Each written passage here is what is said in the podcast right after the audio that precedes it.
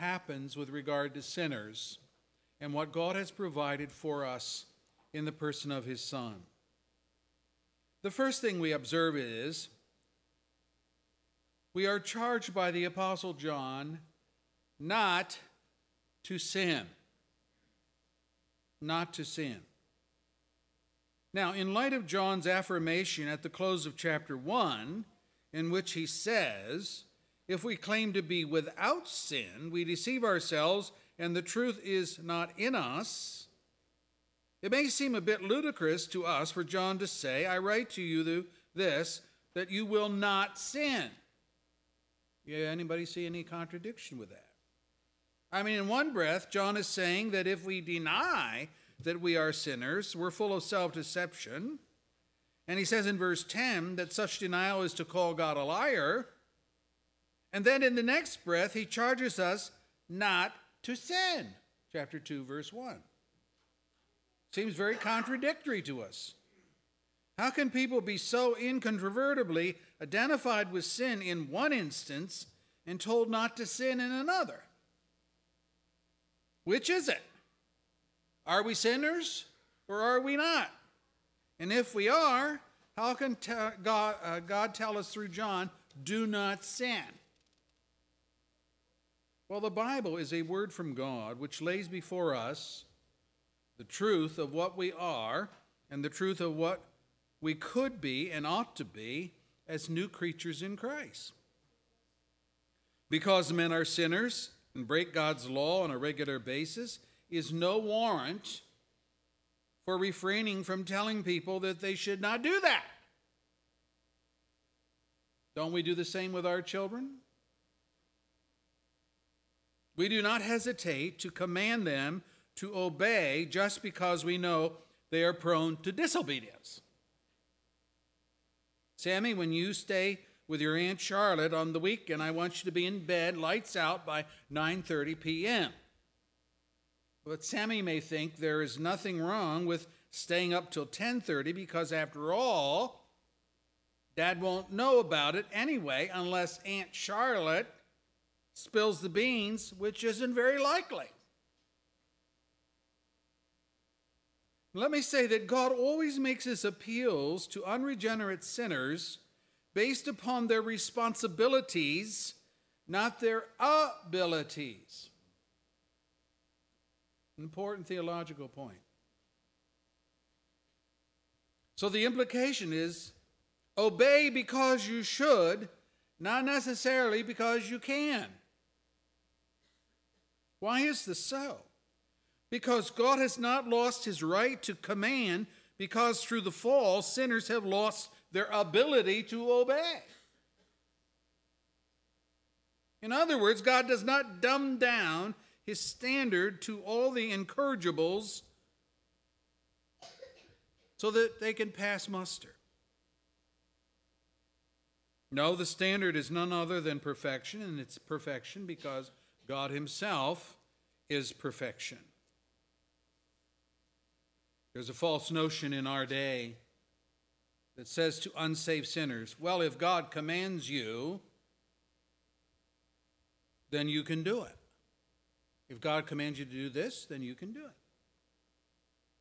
And the logic is this God would never command us to do something we can't do so his command is proof of your ability.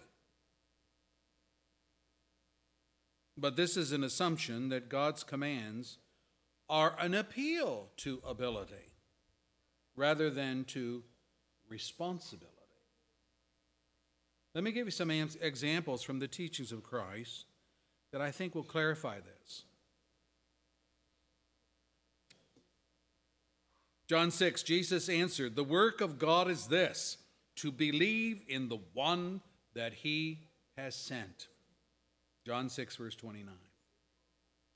This is what ought to be. God commands that. God sent his Son into the world as one who accurately and truthfully represents the way to forgiveness and peace with God. Sinners are charged to believe in him. But in the same chapter, just a few verses later, Jesus went on to say, You have seen me, and still you do not believe. Verse 36. Now they ought to believe, but they don't believe. They asked, here was their question, What must we do to do the work God requires? And Jesus answered, The work of God is this to believe in the one that he has sent.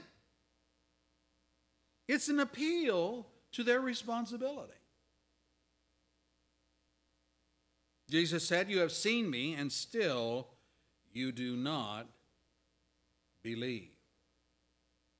Now, some would say, well, that just states what happened on that occasion. They could have believed, they just chose not to believe. They had the ability, but not the will to obey. Well, let's read on a little further in the same chapter, John 6, because in less than 10 more verses, Jesus went on to tell these unbelievers stop grumbling among yourselves. No one can come to me unless the Father who sent me draws him. John 6, verse 44. In verse 65, he gives the meaning. This is why I told you that no one can come to me unless the Father has enabled him. Now, enablement, brethren, is ability. And Jesus is saying there is no enablement to believe in him. There is no ability to come to him in faith unless God the Father does the work inside the person. Philippians 2, verse 13, words it this way It is God who works in you to will and to act according to his good pleasure. Nonetheless, Jesus told these people repeatedly to believe in him, and he chided them for their unbelief. His appeal was to what they should have done, not to what they could do. They should have believed in God's Son. They should have believed his teaching. They should have responded aright to his miracles, which pointed to his divinity. They should have been discerning enough to tell the difference between lies and truth.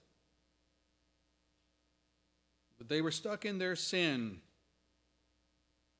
That blinded them. So they could not do, could not do as Christ commanded. Now, this is true of all sinners, all sinners, except one group of sinners.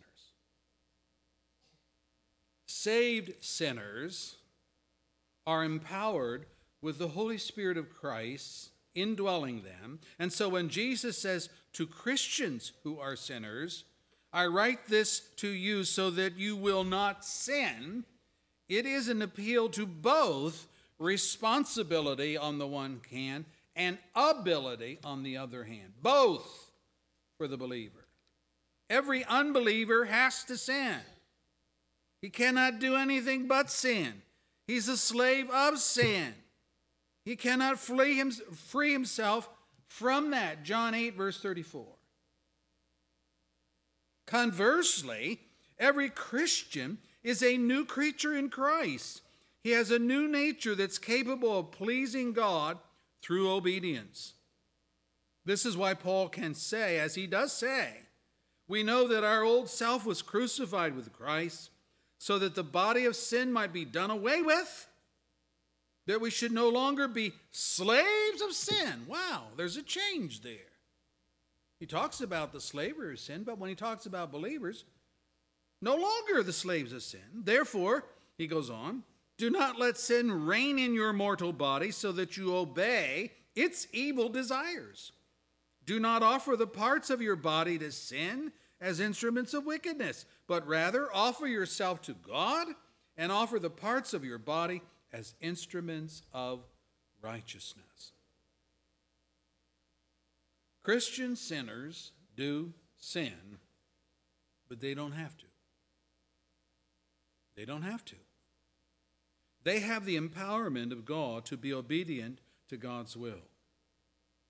And this is why John dare write to his people so that you will not sin.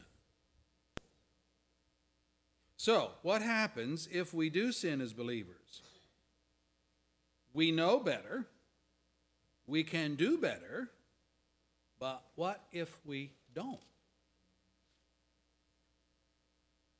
That's the second point in your outline. Jesus is our advocate. Chapter 2, verse 1, the latter part of the verse.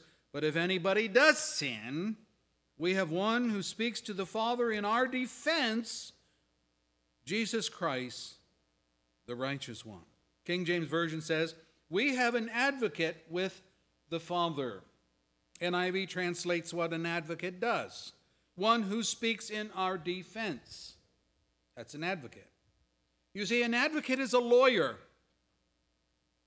It is someone who knows the law, who knows the judicial system, and can present a defense for the accused before the judge. That's an advocate. In our day, defense lawyers do not always have a good reputation because they sometimes know their clients are guilty and yet they will use every twist in the law, every trick in the book to get their clients off. We pay them for their knowledge. We pay them because of their ability to be persuasive in argument, to raise doubt of guilt, to prove innocence if that's the case, and to belittle and minimize any evidence the prosecutor may have to the contrary. Even if the truth be said, the methods don't always evidence of above board conduct, people don't care. they just don't want to come under the penalty of the law. That's the bottom line. So they have an advocate that they hope will outsmart the prosecutor. John enjoins us, however, to put away all such thoughts about our advocate before the Father. Why? Well, because our lawyer is Jesus Christ, the righteous one. As the righteous one, Jesus is not about to defend you and me using trickery or by twisting the law or using other illicit and godless methods. No, he who cannot lie does not lie. Titus 1, verse 2. The last verse of this chapter says what? Verse 29. If you know that he is righteous, you know that everyone who does what is right has been born of him. So, doing what is right is the mark of righteousness. Christ, the righteous one, has to do what's right. He has to do it when he's our advocate. You say, well, then uh, we are in big trouble because John says if anybody does sin, then in other words, if we did it, if we did sin, we're guilty, and there is no defense, end the case, slam the gavel, bailiff, haul off Mr. Luke to the prison system to await his execution. If the wages of sin is death, and it is, Romans 6, verse 23, what possible defense can Jesus offer God the judge to exonerate us. We're just doomed. Our goose is cooked. Now, our logic, our logic overwhelms our minds and drives us to despair. So, watch that. We are informed enough to know that God does judge sinners. We know that. Isaiah 13, verse 11 says, I will punish the world for its evil the wicked for their sins. I will put an end to the arrogance of the haughty and will humble the pride of the ruthless. Or in Jeremiah, the prophet writes, Your wickedness will punish you, your backsliding will rebuke you. Consider then and realize how evil and bitter it is for you when you forsake the Lord your God and have no awe of him, declares the Lord, the Lord Almighty. Paul writes in the Thessalonians, chapter 4, verse 6 and 7 No one should wrong his brother or take advantage of him. The Lord will punish men for all such sins. As we have already told you and warned you, For God did not call us to be impure, but to lead a holy life. So, this being the case, what possible defense can Christ make for us before the Father as the righteous one when our guilt is obvious by John's own words? If anybody does sin, and he's not suggesting that we don't, he's suggesting that we do, then we need help. Well, not only is Christ our advocate to kind of plead the case, Secondly, he is the atoning sacrifice. There was a famous court case years ago between Pacific Gas and Electric. And there, a file clerk, Erin Brockovich, uncovered a cover up to hide the fact that the company's use of a toxic chemo, chemical, hexavalent chlorine, chromium, had poisoned the town of Hinckley's water supply. Dozens of people were contracting all sorts of illnesses, including ulcer sores, cancer, even death.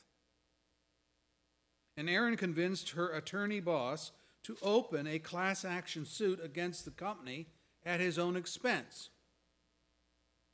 What was so unusual is that he mortgaged his business, his home, he sold all of his stocks, he sold his bonds, to pay to defend his poor clients who didn't have any resources to go to trial.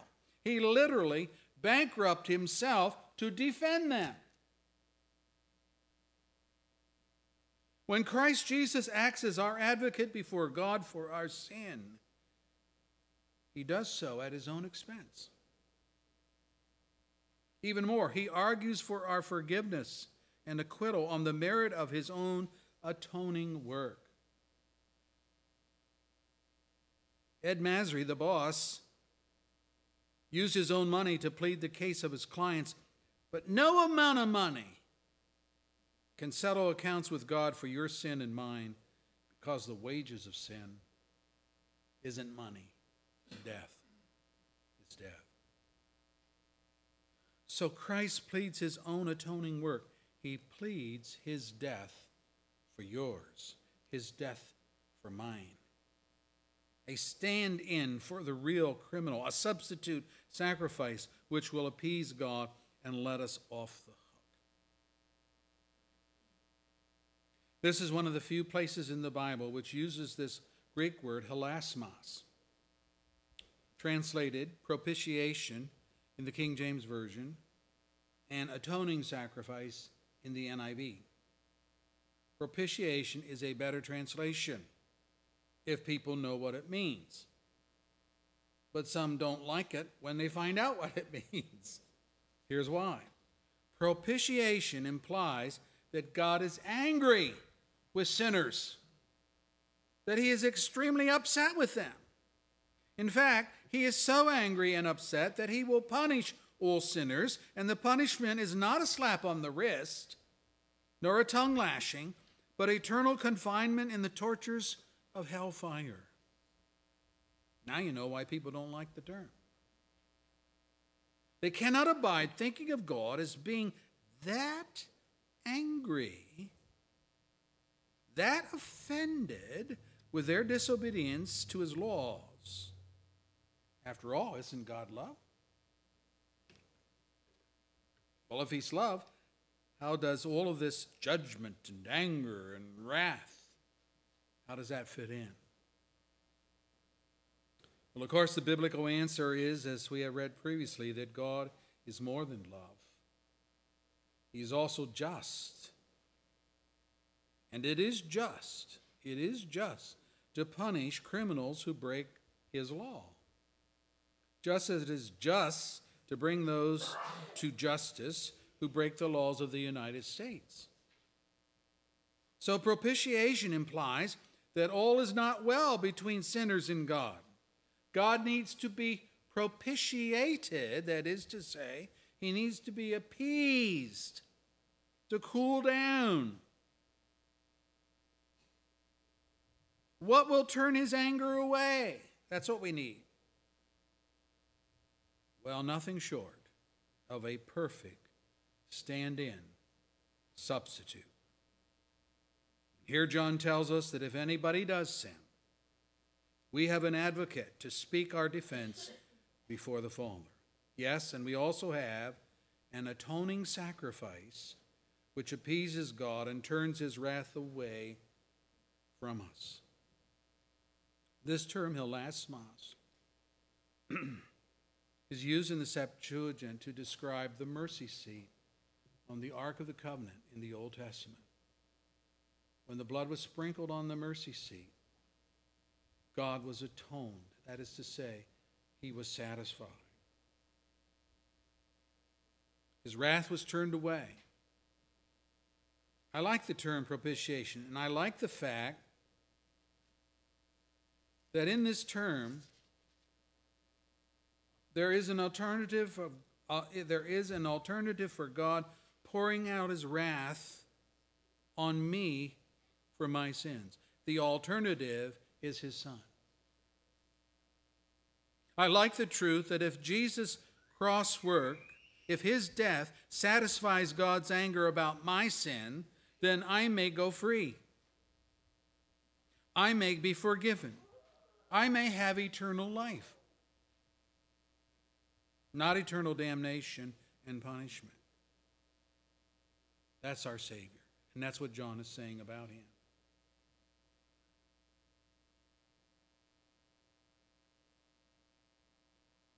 Mr. Masry emptied his bank account to defend poor people in the lawsuit against Hooker Chemical. But Jesus Christ, the scripture says, made himself nothing. Nothing. Taking the very nature of a servant, being made in human likeness, being found in appearance as a man, he humbled himself and became obedient to death, even death on a cross. Philippians 2, verse 7 and 8. Jesus paid the ultimate price. He said, Greater love has no one than this, than one lay down his life for his friends, and you are my friends if you do what I command. You did not choose me. I chose you and appointed you to do to go and bear fruit, fruit that will last. John 15, verse 13 and following. Jesus laid down his life and he became the atoning sacrifice for his friends, for those he chose out of the world and appointed to bear fruit for his glory. What do we do with the last phrase in verse 2? He is the atoning sacrifice, not only for our sins, but also for the sins of the whole world. Universalists read this verse and they love it because they think it supports their teaching that Jesus died and he paid the price for every last person on earth. And so, here's their conclusion all will be saved because if atonement is made, then wrath is averted. I would just say be careful about reading too much into terms like the whole world, or all the world, or just the word world. We tend to be inclusive in our thinking when we hear these terms, but it is a biblical fact that every time the Bible uses the word world, there are qualifiers which limit its scope. Let me give you some examples. In Luke 2, verse 1, King James Version, it came to pass in those days that there went out a decree from Caesar Augustus that all the world should be taxed. Now, is Luke telling us that every last person on earth living in the day of Caesar Augustus' decree were compelled to go to their birth city to be taxed? No. The idea is as NIV translates in those days, Caesar Augustus issued a decree that a census should be taken of the entire Roman world, the world which owed its allegiance to Augustus. You might say that the Germanic and Eastern cultures could care less about what Augustus decreed. But in his world, in his world, He reigns supreme. You better care. Or again in Romans 1, verse 9, Paul writes, I thank my God through Jesus Christ for all of you, because your faith is being reported all over the world. The words world is there. Does this mean that the faith of the Roman believers was spoken in China, in Indonesia, in Britain, in the Netherlands, and so on? No, it means wherever Paul traveled in his missionary journeys, which would be Asia, Greece, Spain, or as the gospel expanded to Alexandria and northern Africa by merchants, tradesmen, and immigrants, the faith of the Roman believers was well known. But this was a limited world. It was not every last person on earth. Again, Paul told the church at Colossae of the gospel that had come to them. All over the world, he says, this gospel is bearing fruit and growing, just as it has been doing among you since the day you heard it and understood God's grace in all its truth. Colossians 1, verse 6. Here again, the effect of the gospel is only occurring in the world in which it is being preached. The unreached regions of the world know nothing of its effect.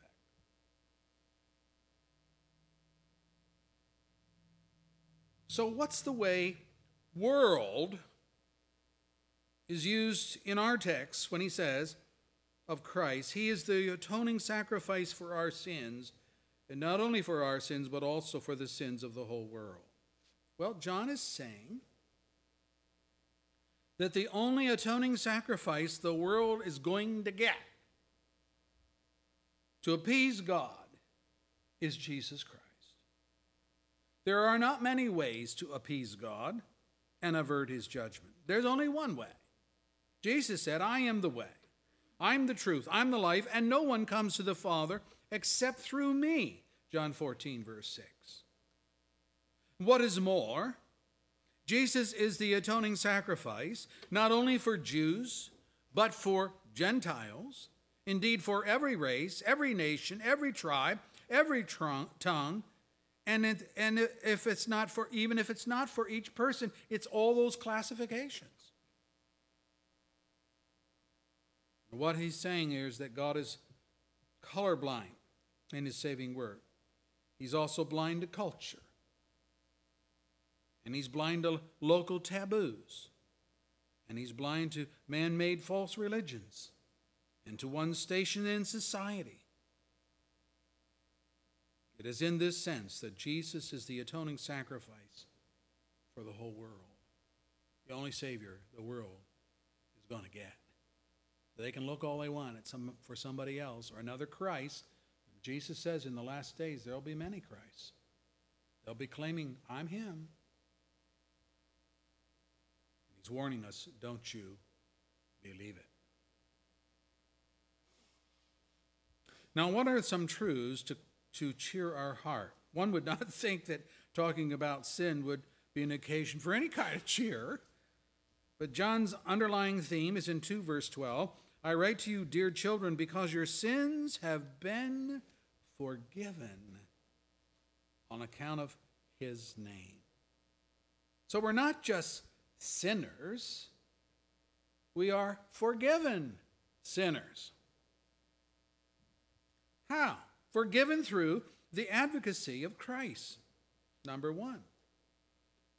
It's pretty well accepted by all the major religions of the world that prayer to God, or gods, plural, is expected and cultivated as part of one's worship. Jared was talking about morning worship uh, this morning.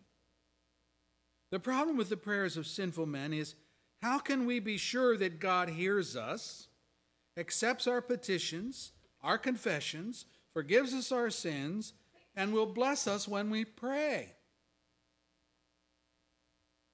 For many religions, the worshippers pray in the dark.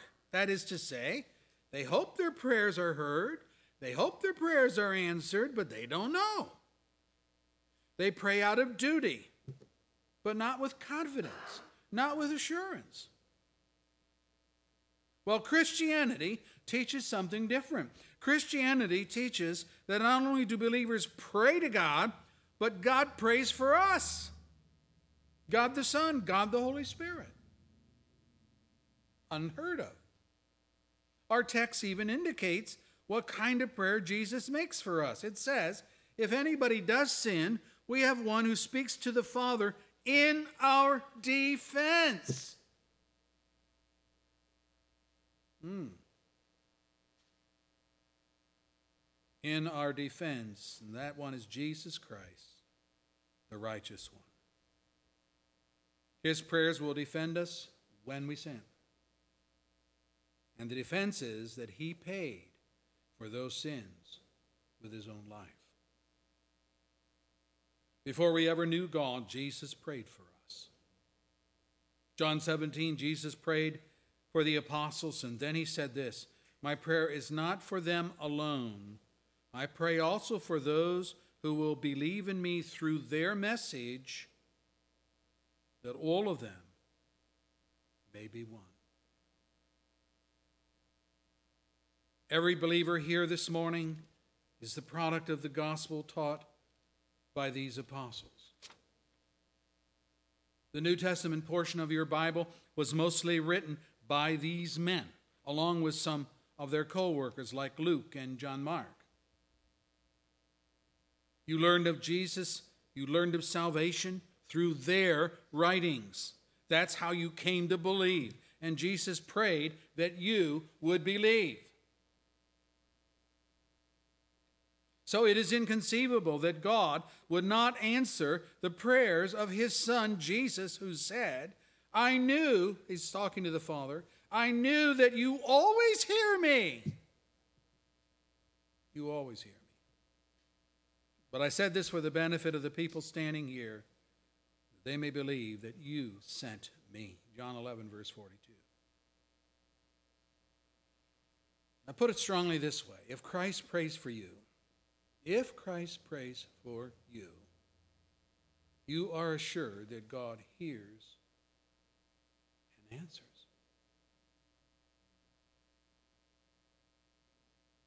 And what did he pray for us? John 17, verse 9. I pray for them, those whom God the Father had given him. I pray for them.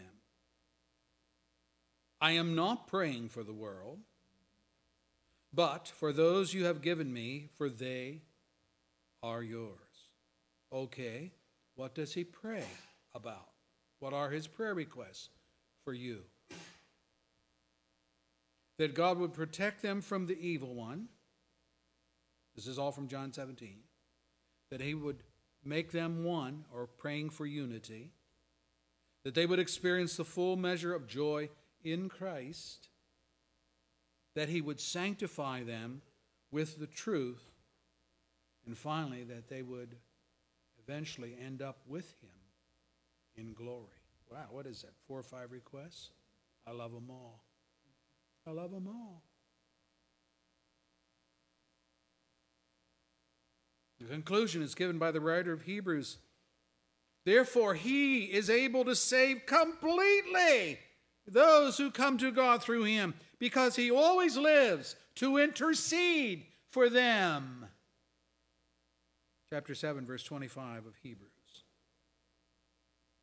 And finally, of Jesus' Spirit, Paul writes, The Spirit helps us in our weakness. We do not know how we ought to pray or what to pray for, but the Spirit Himself intercedes for us with groans that words cannot express. And He who searches our hearts knows the mind of the Spirit, because the Spirit intercedes for the saints in accordance with God's will. That's Romans 8, verse 26 and 27.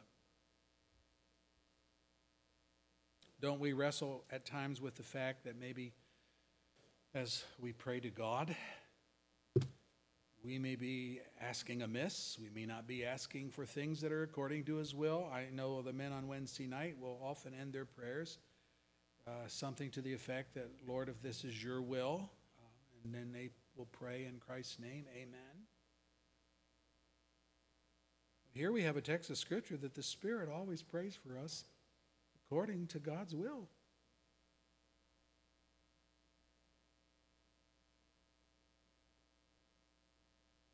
It's just a joy to know that God prays for us. Men pray amiss, we do. But God always hits the mark through His Spirit.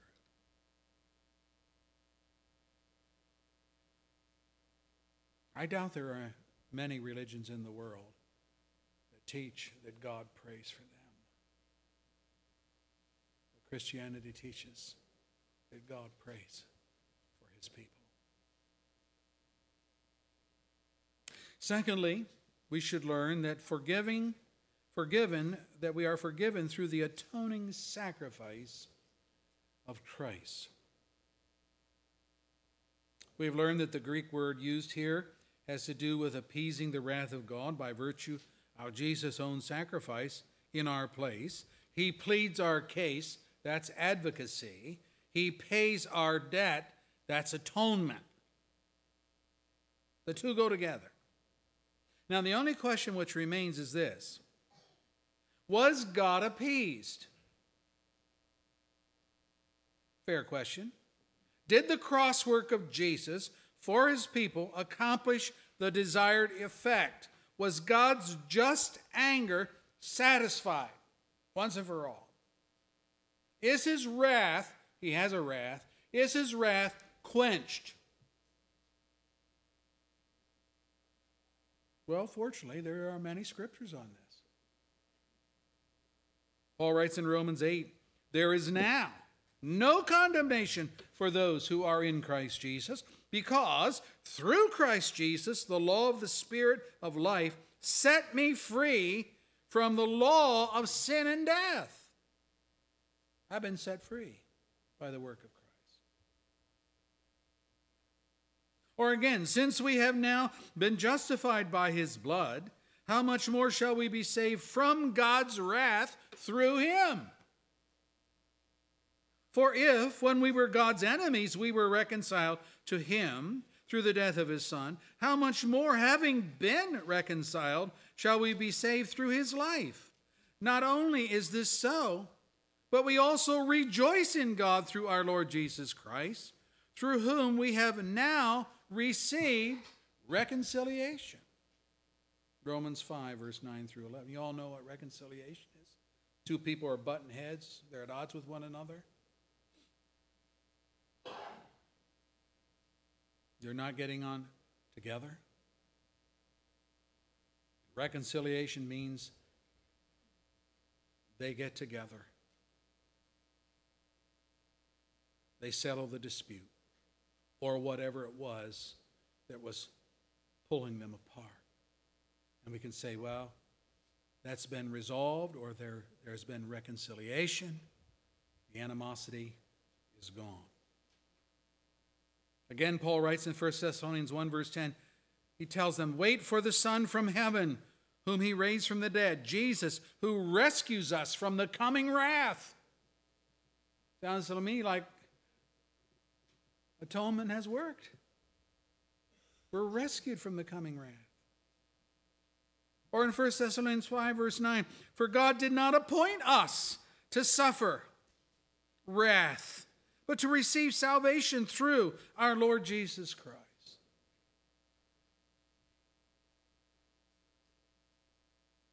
Or if we're in 1 John anyway, look at 1 John 4, verse 10. This is love. Not that we loved God, He loved us and sent His Son as an atoning sacrifice. Here's this word as the propitiation for our sins.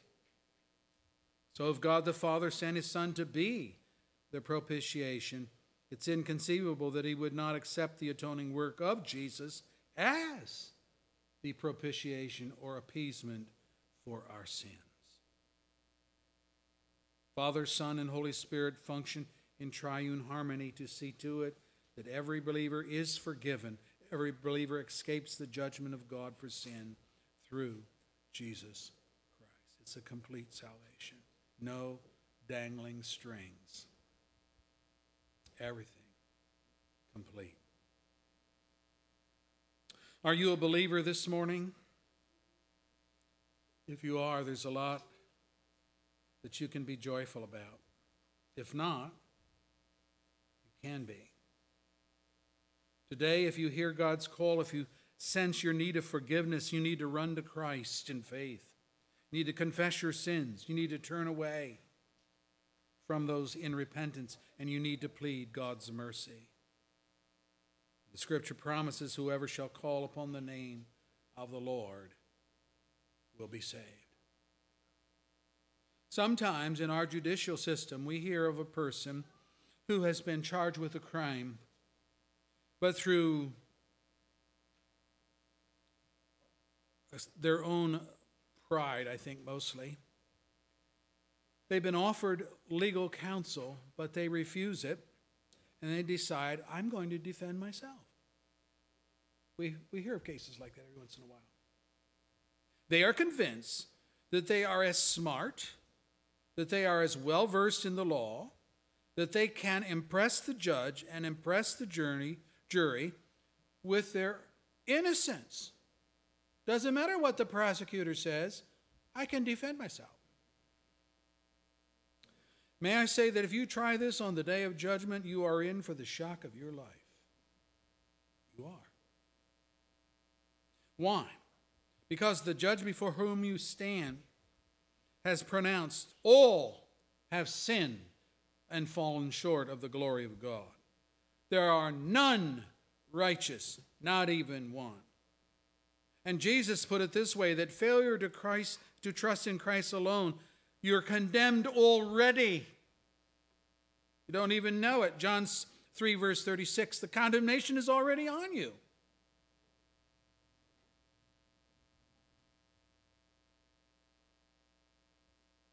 The same verse says God's wrath remains.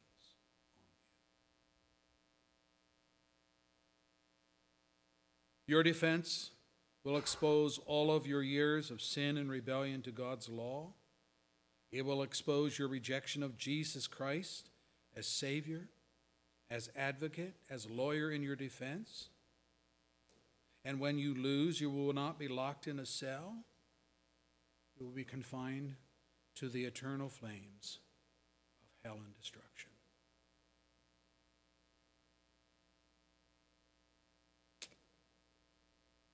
Oh, and by the way, Paul writes, we must all appear before the judgment seat of Christ,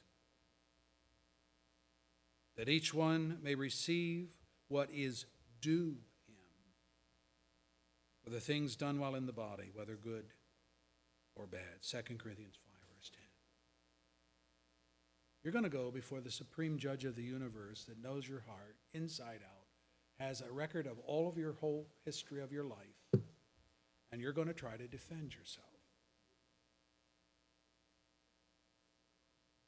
I'm happy and pleased to say that I have an advocate with the Father and it's Jesus Christ, the righteous one, the only righteous one there is. And our text says that he will defend his people. And he's able to defend us on the basis of his own advocacy and his own blood atonement, his own cross work. We can say he paid for our sins. Praise him. Can you say that? If you can't say that, you're not ready to meet God. There's no pulling the wool over God's eyes. You cannot snow God. He's not impressed with your rhetoric. He's not impressed with your so called good works. He's already pronounced there's none righteous, not one. There's none that does good. Not even one. You need this lawyer that John talks about. You need this advocate. You need this Savior whose atoning work pays for the sins of all who will confess Christ. May that be you today if you do not know him. Our Lord, we thank you and praise you for your word, for the sufficiency, we should point that out, the sufficiency of Christ. if we have Jesus, we have it all. It isn't Christ plus what I do, it's Christ and Him alone. And we're thankful that you answered his prayer. John 17. That when the apostles wrote their histories of you and the doctrines, and we got a copy of it in our Bible and we read them, you came to us by your Holy Spirit and you granted us faith and repentance to turn away from our sin and to cling to Jesus. We didn't do that on our own. You drew us, drew us unto yourself. You granted faith. You granted repentance. And then on the basis of that, you blessed us. You made us part of your family. I thank you for that. And I pray that anyone here outside of the blood of Christ will confess their sins today. Lord, bring them to know you in saving power. We ask this for your glory. You're always glorified when another sinner comes into the fold. We also pray it for our good, and it is to our good that we be repentant and trust Christ in Him alone. We ask these things in the name of Jesus for the glory of our King. Amen. Our closing hymn, Red Book again, 495.